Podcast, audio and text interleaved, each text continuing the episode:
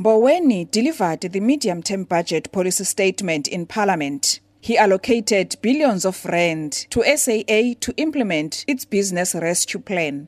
UDM Chief Whip Nqabayomzi Kwankwa says this year's mini budget is a confirmation that priorities are skewed and things are falling apart because the center doesn't hold.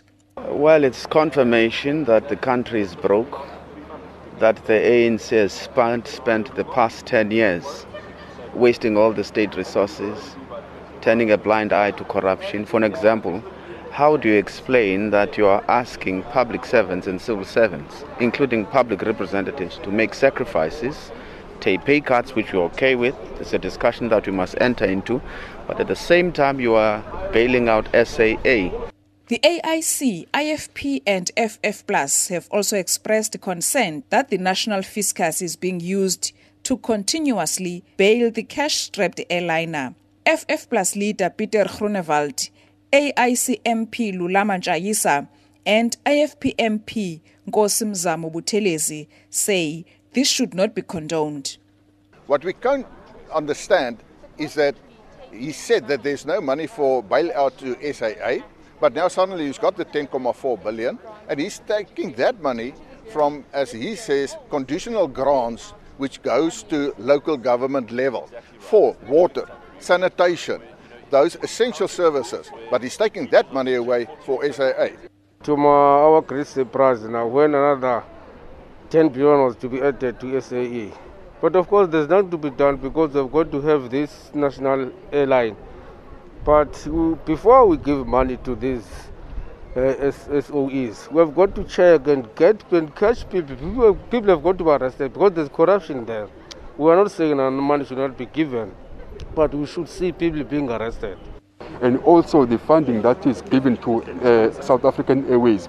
We are hoping that the minister will speak in terms of bringing a private partner in terms of running that uh, state-owned entity because every money that has been pumped into all the state-owned entities have never given the results that we intended before.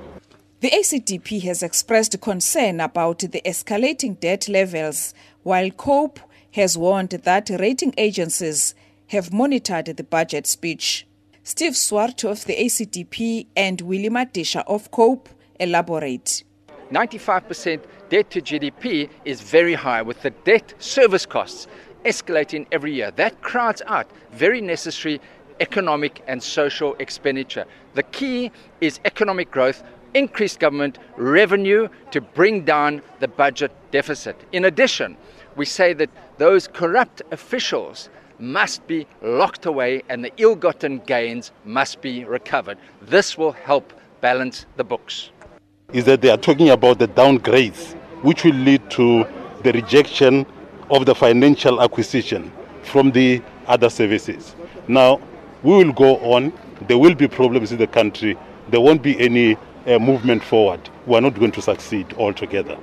The DA has accused Mboweni of breaking two commitments he made earlier.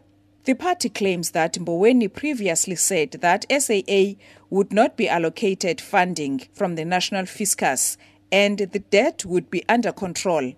The party spokesperson on finance, Geordin Hill-Lewis. We are unfortunately disappointed in the speech today because the minister has made two commitments, two major commitments in recent years. The first is to get debt under control. Uh, by 2023 was his commitment, and that there would be no further bailouts of state owned entities. Unfortunately, he broke both of those promises today.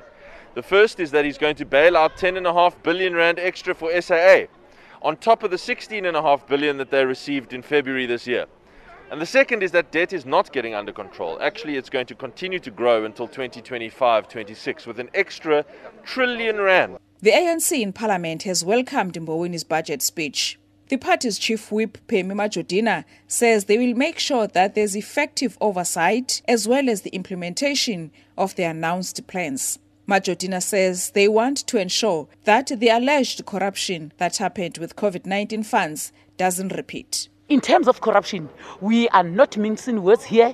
Whoever is found being corrupt, he must just be sent straight to orange overalls. But not only to wear those overalls, he must pay back the money. And uh, our law enforcement agencies are waiting for them. The ANC is not going to support any corrupt individual.